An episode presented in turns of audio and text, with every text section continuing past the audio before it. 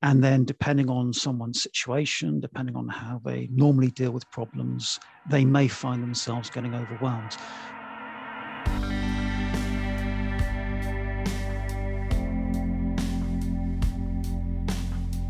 Hello, and welcome to another in our Human Givens podcast series.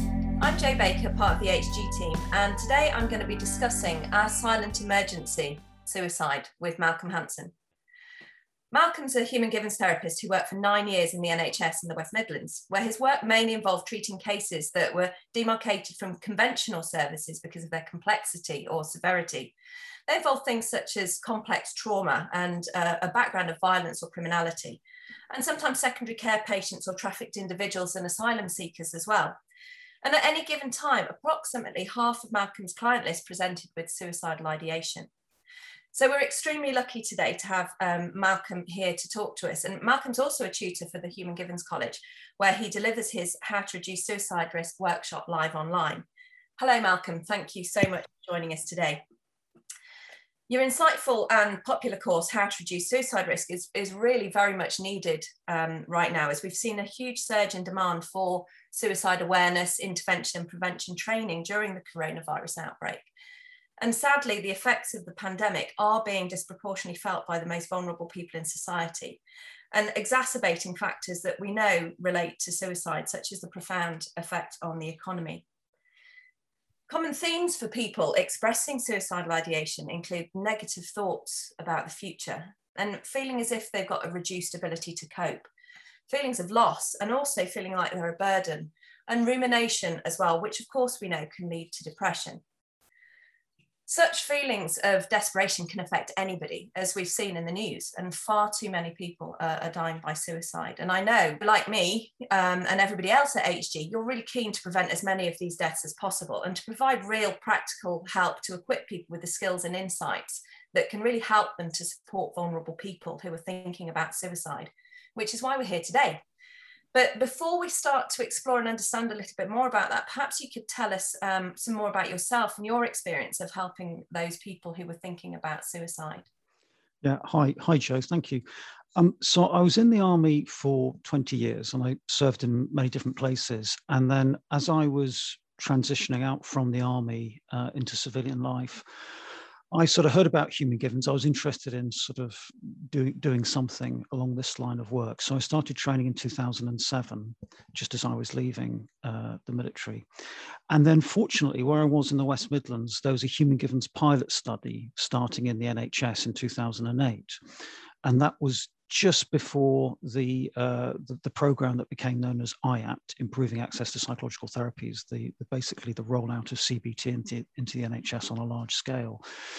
Just before that came out, so it was a short-term pilot study, but it went well and developed into a permanent contract. And during my time there, um, I was working sort of alongside IAPT, but not part of it. Um, and then I found myself working at an NHS walk-in centre where I was seeing a lot of unscreened clients. And I was also seeing the clients that the IAP services, they, they weren't really designed for that. I, IAPT was, was designed to take a certain type of client base. And yes, I would see those clients too. But then when there were clients that were particularly complex, I was able to see those people as well. What it meant was I had quite a steep learning curve. Um, and the I, I, just remember looking at my screen on, on during, during that time and any any clients expressing suicidal risk on on our uh, on the sort of IT system that had uh, outcome measures and how they scored on it. Um, half would be had the little red indicator. So it was a very steep learning curve, but it did meant that I was able to take the, the human givens training and reality test it uh, against uh, a whole spectrum of different clients. So, from your experience, um, Malcolm, what is it that usually drives somebody to that point of contemplating taking their own life? I think if, if we had to summarize it in, in one word, there's the idea of hopelessness. And then, if we wanted to just unpack that statement a little bit more, we could say that there's any number of starting points. As, as you yourself said in the introduction, there's the idea of economic factors. Well, there can be any number of things that start to become a difficulty for somebody. along the idea of mental health or well-being. And then, depending on someone's situation, depending on how they normally deal with problems, they may find themselves getting overwhelmed. Now, of course, people can have problems and people can feel overwhelmed, but the critical difficulty is, is when they stop seeing the other side of it. They're unable to see through to future possibilities. And of course, in, in solution focused work, we have the idea of the miracle question. If, if, if the problem was gone, what do you see yourself doing? And if one was to put that in the context of suicidal ideation, you could ask if you were to die, but then be able to come back, when would you come back? And the answer is normally, well, when the problem's gone. What it means is that people don't really want to die, they want the problem to go away, but they can't see how to make that happen. That's really, really interesting. So when we think about um, things like prolonged depression and loneliness and anxiety, um, and, and people not being able to see a way through that. And as you just said, you know, thinking that actually they don't want to die, they want the problem to be gone. How can we help somebody to to overcome these these these things? Well, if we if we think about the idea of hopelessness and then we sort of invert that and say, well, okay, what about the idea of hope? And then if we just condense it down to how do you start instilling hope in somebody? Well, of course, you've got the basic skills. Uh, somebody who's trained in human givens will be familiar with these key ideas. And a really simple one is de-arousal of the stress response, reducing stress so that they can be themselves again, so that their problem solving abilities come back online, as it were. Um, reducing complexity. Sometimes we can get sort of caught up in the weeds, as can anybody, and it's it's it's often a good a good idea just to be able to step back and stick to basics and be persistent and creative in their application, um, and just look at look at how you connect with that particular individual. There's also just the idea of having the conversation. Um, we obviously have the uh, RIGAAR acronym in Human Givens, uh, which is the structure around which we base uh, an ideal model of therapy. And the first letter in that, the R is for rapport, just the simple act of building rapport with another human being so that a decent conversation can be had uh, is, is a really good start. Mm. So obviously lots of people experiencing um, varying degrees of, of mental health uh, distress at the moment um, and you know throughout the, the, the, passage of time but how do we know um, that that somebody is at the point um, in their life where they really do need to, to seek help what what is it that tells us that this is now becoming a, a, a situation where it could be dangerous one, one thing we have to think about is, is just the caveat of um, circumstances altering cases. Obviously, each case is going to be different. Um, and one variable to think about that perhaps many people don't is just the idea of access to means because we sometimes might think oh someone has suicidal ideation therefore they're out there looking for means. But actually the, the presence of means in their environment on a day-to-day basis might itself alter their perception of the world. We obviously have the idea of um, with depression we have that idea of the attributional style the three p's the way in which something is permanent, pervasive, and pers- personal, our thinking style starts to get altered. And of course, that can happen with the problems that you've been describing um, uh, depression, anxiety, and so forth. But of course, if you then put that attributional style together with suicidal thoughts, somebody's starting to get locked into something. Another variable to think about here is, is the client's own experience of coping with that state of mind, because you, you do get some people who um, find life difficult generally on a day to day basis, but they find a way of coping and working with it. And you do get some people where you can have an open discussion with them and they say, Yeah, I go through these difficulties, but I know my own limits. I know when I'm, I know when things are getting dangerous for me. So everything's, uh, we've got to understand that things can get quite individualized. Um, fortunately, in the human givens uh, framework, we have the idea of how the mind works. We have the idea of trance states, lock states of attention, and you can see how hopelessness is linked to that idea of a locked state of attention because people can't look beyond. They're focused on very much on, on, on what's happening to them. Um, There's also the idea uh, of there's there's an American clinical psychologist called Joiner, and he has these three areas, and the three domains he he talks of are someone feeling they're a burden, someone feeling alone, and someone not afraid to die, and the way in which they cross over. Um, and any one of those in isolation might be um, able to, to, to get dealt with, but once they start to get combined in a certain way, that, that can be a very, very dangerous situation for somebody. And of course, what I hope people with a background in human givens can start to see is that uh, once again, the regular everyday skills that they have in terms of teaching people to manage themselves, psychoeducation, separating the person from the problem, can all be used in very, very simple ways just to help people unlock from that state of attention.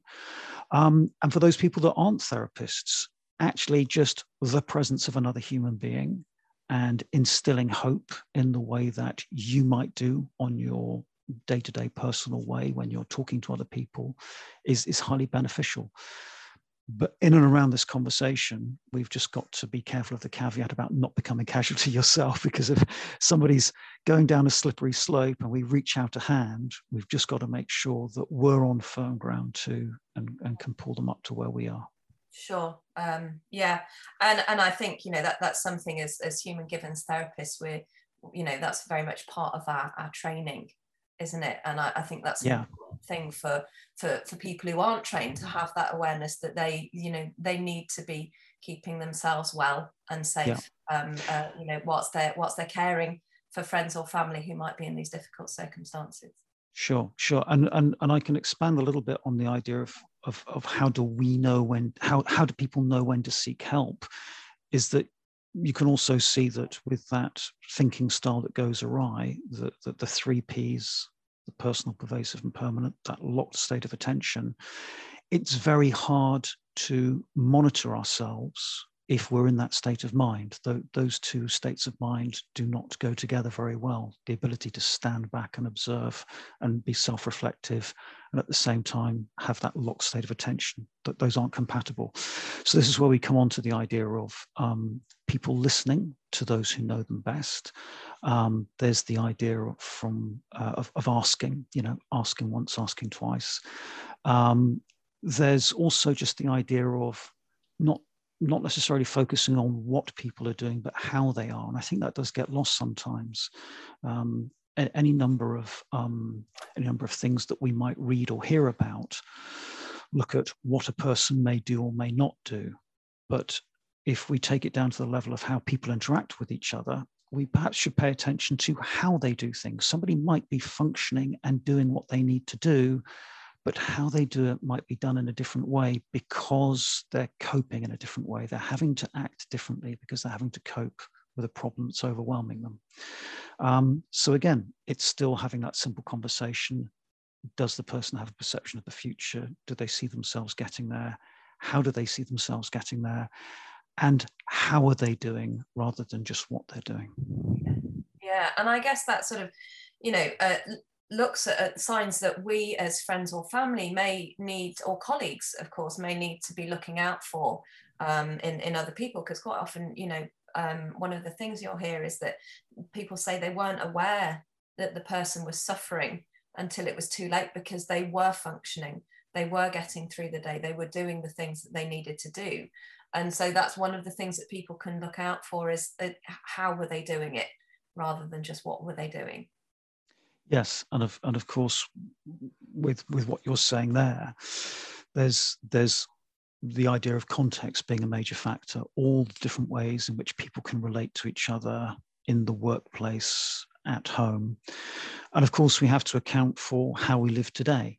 Uh, we have an online persona. We have Instagram. We have people uh, projecting an image of themselves out there in the online world in order to get a series of likes. What that means is that different parts of us can be shown to different people.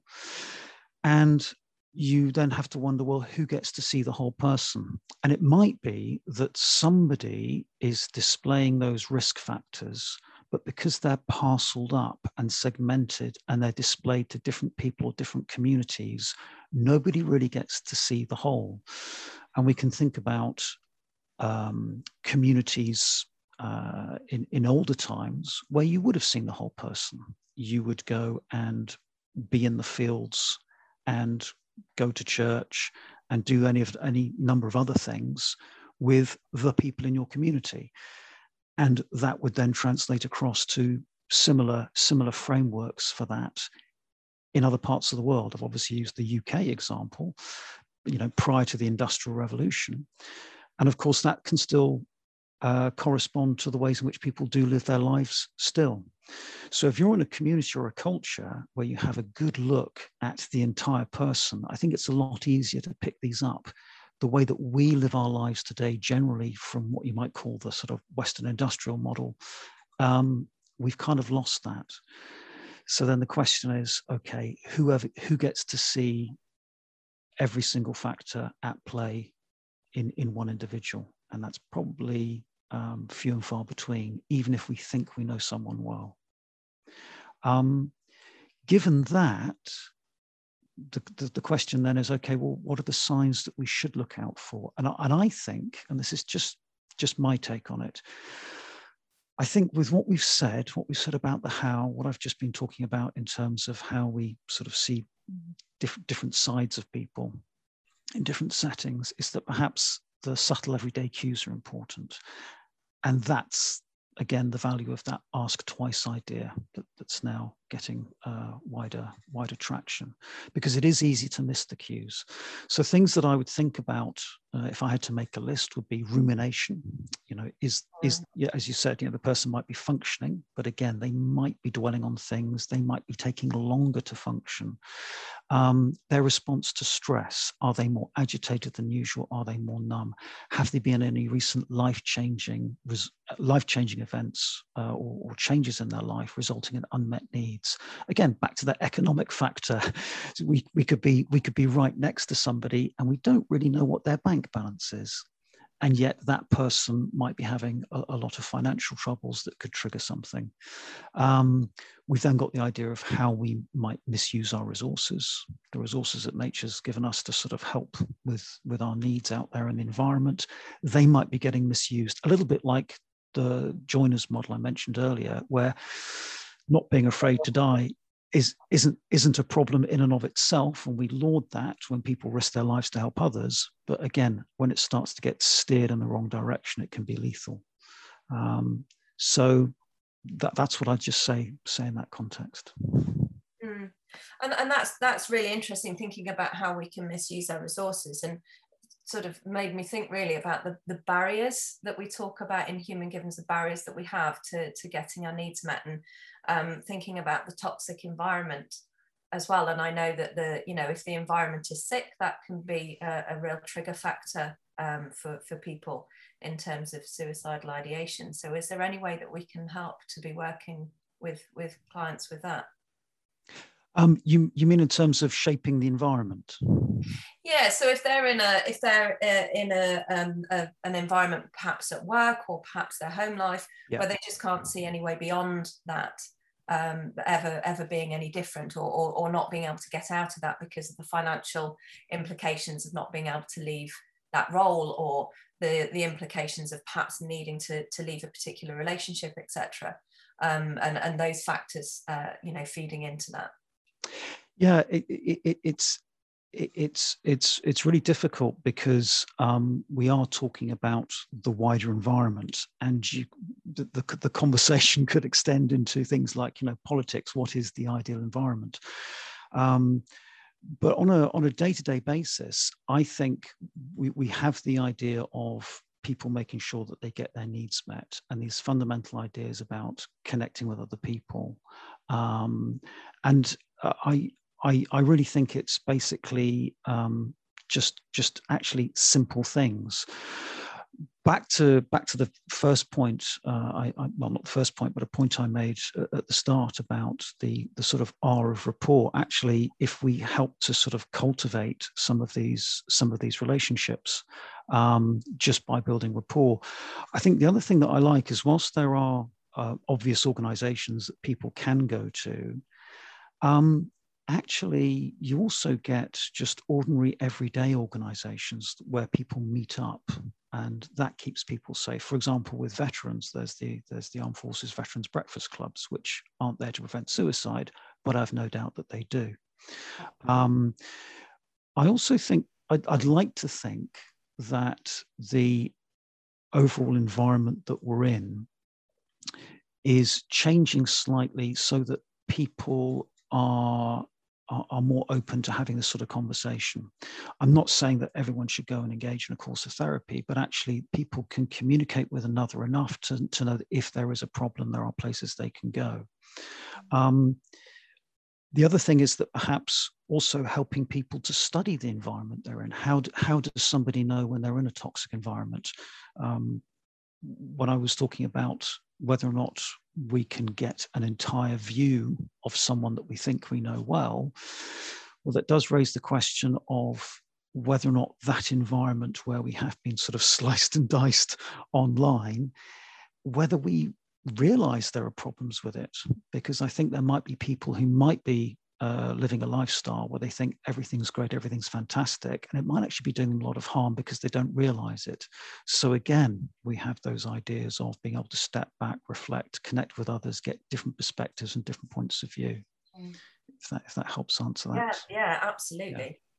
So, is there anything, um, you know, in, in particular, there's, there's a lot of um, talk about the language that we use uh, around suicide. So, is there anything in particular that we can do or, or say to help somebody um, who, who is distressed to open up?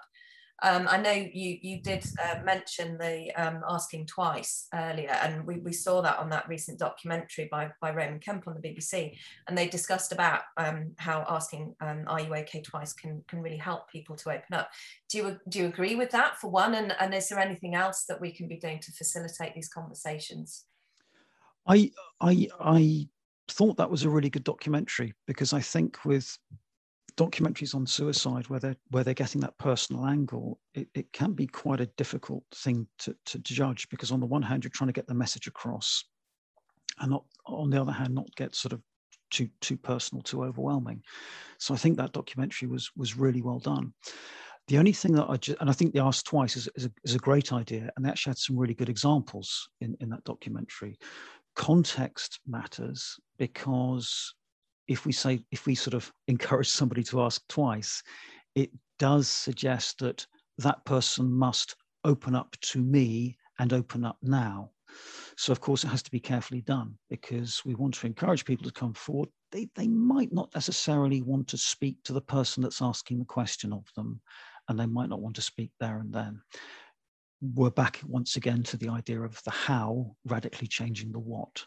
Um, it was good to see that on the documentary, the people involved had a close connection. And I think when they, one example that I remember, it was done as, as they explained, they had a they had a good a good outcome from somebody asking because it was done in the right place at the right time, with the right people.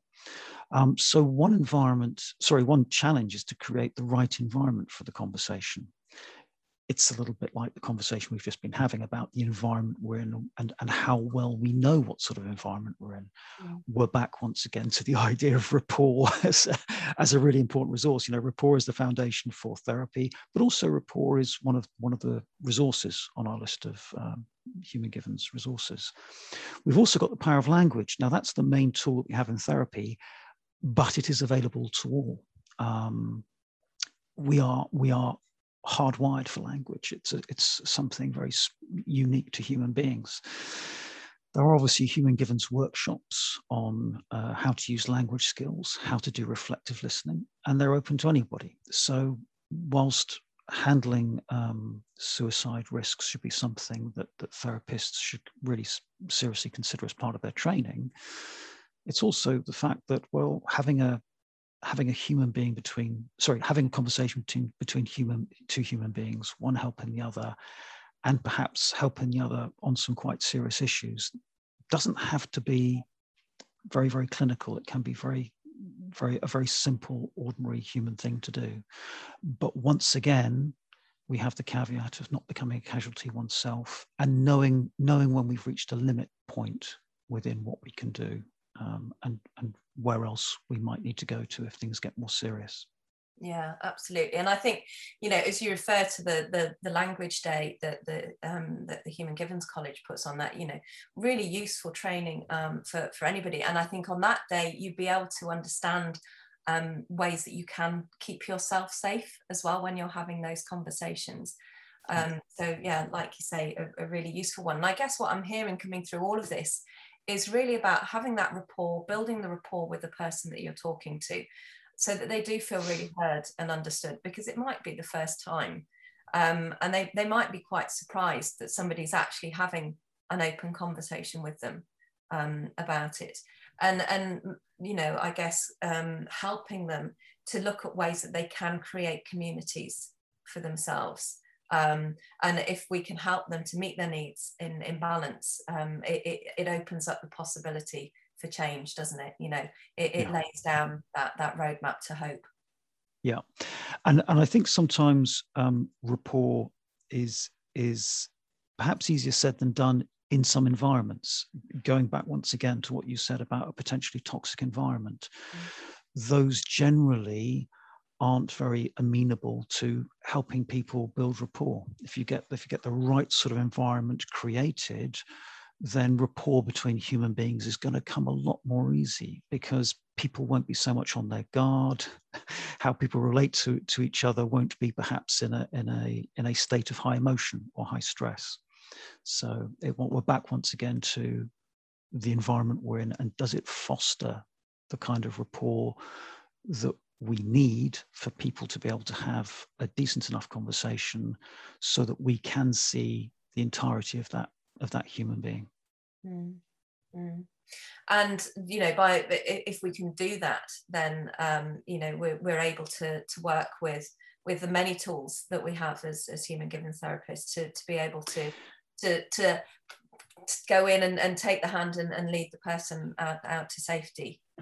That, that's it. And, and, and this is one of the things that I, I really try to get across on the workshop is that um, you've you've got your therapeutic training. There are some fundamentals within human givens. And when we start to take a look at suicide risk management, people will see that actually they've already got the tools there. Because there might be some people who, who are doing their training or embarking on their training and they think, ah, I, I couldn't, I couldn't help someone if they expressed suicidal ideation during a session. And what we show them is that actually, actually they can. It's just that if you they, they, they haven't sort of looked at they, what they need to do is take a step back, look at what they've already been taught to to to do when helping people with depression, anxiety, and so forth, and actually just slightly change the perspective. And if they come from it with an understanding of, okay, well, why do people have suicidal ideation? What can we do about it? And then we lay out the toolkit that they've already got. We're not actually adding anything to those human givens ideas. They're already there. It's just teaching people how to use the tools and, and when to use them. Absolutely, and I think your example of uh, of you know one of the the HG adopted um, tools of the miracle question and and framing it in the way that you did is is absolutely brilliant. Um, and so we have a, a, a good idea um, as, as what we can do as therapists, but if, you know, as a, as a member of, of the public, um, what should we do if we're concerned about somebody? How can we reach out for support?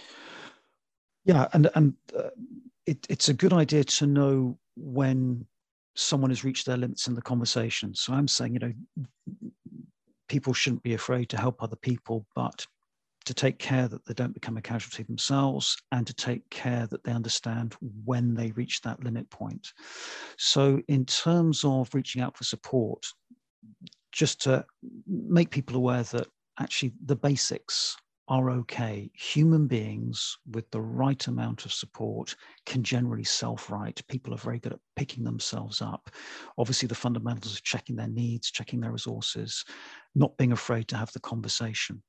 But should somebody reach that limit point, should somebody feel that actually this is more than they can deal with at this time, well, although fortunately there are numerous organizations available. Um, the big one is the Samaritans. They, they, they do a terrific job. And I think the important thing is that people are made aware of exactly how the Samaritans work. So it's not just a case of saying, "Oh, go to go and look at the Samaritans online, look at their look at their number, but actually having a little bit of a conversation of why it's important. Because the work that Samaritans do, it allows people to be anonymous, but also allows them just to get through that danger point. Because it's a question of um, people struggling, and then the ideation might start to become dangerous, in which case they might just want to have an anonymous conversation with somebody. And, and that's the important work that, that, that the Samaritans do. So I, I know that with some clients I've had, I will ask them if they've ever heard of the Samaritans, and a lot of them will say, "Yeah, I've heard of it, don't know much about it." So it's taking the time out just to talk them through it, so so they're more comfortable about making that call if they need to. There's also an organisation called Papyrus, which is aimed at preventing suicide in young people. And it might not sound like much, but with those organizations, they have people there and they have people available to have a conversation. And they save so many lives just through having a conversation. In addition to organizations like that, um, it's also just seeing what what the person themselves wants because i talked a little bit about breakfast clubs. You know there's any number of ways in which people can connect with something that might not have an overtly sort of clinical beneficial effect but it does under the surface. And so you've got the balance between local organizations, national organizations, formal, informal. You know, this is this something formally designed to, to do a sort of clinical type task, or does it just sort of do it informally? And what does the person feel feel an affinity for? Because we've got to make sure that that person, when there's no one else around them, when they are isolated, is going to feel able to make that connection. So it's got to be something that they that they feel able to do. Um, and there are more and more options available. There are a spectrum of ways to connect, uh, as well as a spectrum of organizations. People can connect via text if they want to. They can make a phone call, or they, and some of these organizations obviously do things face to face. There's also one's GP. Uh, it's, it's an obvious thing to say, you know, if you're feeling unwell, go and see your GP a lot of that might depend on how the person feels about their relationship with their GP. Uh, some some GPs might have a particular specialization in mental health. Some might not. Some might have a have a very good rapport with their patients. Others not so much. So just see if the person is, is able to check in with their, their GP. And then, of course, you've got people in the field of psychotherapy, counseling, whether it's statutory or private, and um, just having a look at them. So, so there are there are a lot of ways to connect and there are a lot of different organizations for people to connect with. Absolutely. And i guess it's about those people who are who are caring and supporting for the person who's in distress. Um, not feeling like it's a it, it's not a valid conversation to have that whoever they reach out to will will listen to them and will talk to them and and will will support them and, and signpost them in the right direction. Yeah it's it's it's the power of language and if you know if if you can speak well you have a tool that you can use and it's it's it's just worth thinking about how you might use that and once again um, it's great that the human college has workshops which are open to all. So people might feel that they're stuck on a binary. They might say, well, actually, I'm not a therapist. What can I do? Well, actually, you know, you can just maybe take a bit of time out, perhaps do some language training, and it will just just help you perhaps um, should you find yourself in one of those situations. And it's definitely worth doing because we use language all the time. We're hardwired for language. And if you've never done any training in how you might listen to the language spoken by other people and how you yourself might use your own language, well that's a that's it, it, that's a real shame because it's a, it's it's not just okay in, in therapy we think of it as perhaps a, a, tool in our toolbox but uh, but as human beings it is fundamental to how we are. So we really should pay attention to being able to use language artfully. And it's just encouraging people that you know you you you don't have to do training as a psychotherapist. You can just do one or two courses and that might really really help you in a in a difficult situation. Absolutely. And you know having that understanding of, of language can help in in the many different roles we occupy in our lives um, in, in communicating at work and at home um, and, and also with these really important um, uh, conversations like this. Um, and, and can make such a big difference to how um, those three P's that you referred to, how personally, how pervasively, and how permanently somebody views something in their life. Mm, yeah, yeah, um, and it's it's it's about helping people see this as something that they can engage with because um, in the same way that clients will sometimes see the problem as this huge monolith that they can't move, again, because their attention is locked. People trying to help clients or patients or friends might also see the problems a monolith. And what we're saying is actually, no, when you start to just sort of look behind what the monolith is structured on, it can be broken. There are, there are ways of, of making fractures in what appears to be a monolith, stepping back and seeing that it isn't quite this unmovable thing. And the really good thing is that as that as well, people people going through a difficult time do respond really well to, well to help. You know, if somebody's being swept away by a river and they just see somebody reaching out their hand, instinctively their hand will shoot up to meet it. So in the same way, there are we we can appeal to a to a certain part of a human being, again, just through just through language, just through rapport, which are resources that we have as human beings, natural skills that we have, we can make that connection and encourage people to reach out to us as well. Thank you, Malcolm. That's all for our, our, questions today. But is there anything else that, that you think would be of value to, to add?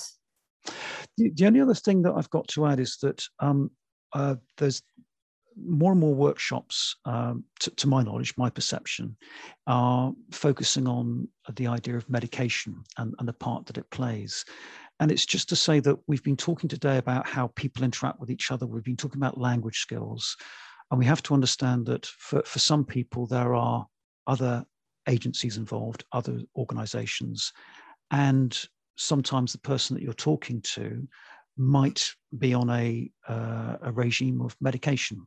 And it might be that actually they are they have not been taking their medicine, or perhaps their medicine might have side effects. Um, and it's just to, to, make people aware that if they are having a conversation with someone or, or helping someone, there might be something else off to one side which has to be taken into account when we're thinking about how we help other people. And that's medicine. Obviously as therapists we don't we don't do medicine but a lot of people who are in distress might be seeing a, a specialist to receive some sort of medication and we just have to make sure we factor that in to to our, to our understanding of what's happening for that person mm, absolutely um, and I think you the the workshop you're referring to is Marion Brown's. That's it. That's it. And, and Marion Brown has done done done so much work in uh, in looking at looking at medicine and medication from the therapist perspective because obviously you know we can't just suddenly all train ourselves to be experts in medicine but then as as happens so often with a lot of different therapists especially in the human givens community people specialize in certain areas. And Marion Brown, for many, many years, has uh, really been helping to educate uh, her peers, uh, both with uh, presentations, both with interviews, both with written material um, about medication and what we as therapists or helpers should be aware of with regard to that. So, yeah, Marion Brown is definitely worth looking at. Lovely. Thank you so much, Malcolm. Unfortunately, we've run out of time today, but if you would like to find out more about how you can help reduce the, the risk of suicide and the practical steps that you can take, details of Malcolm's one day workshop, which is delivered live online, um, can be found by visiting humangivens.com forward slash college, or you can give the college a call on 01323 811 690 for more information and to book your place. Thank you so much for talking to me about such an important topic, Malcolm. And I'm sure your knowledge and advice has really helped our listeners today. And thank you, everybody, for listening. Until next time, bye bye.